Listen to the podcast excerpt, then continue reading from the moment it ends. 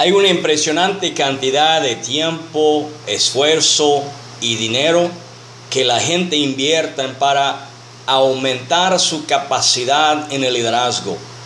Pero la realidad del asunto es, el liderazgo es personal. Y cada persona, siendo un líder que desea ser un líder de excelencia, debe poseer siete cualidades principales para mejorar en su liderazgo. Número uno, debe inspirar a otros. Debe ser bien optimista. Debe ser una persona de integridad. Uno que ayuda a otros lograr a sus sueños. Que tenga mucha confianza en a dónde va en la vida.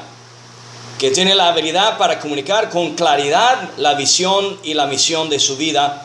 Y por último, debe ser una persona bien decisa.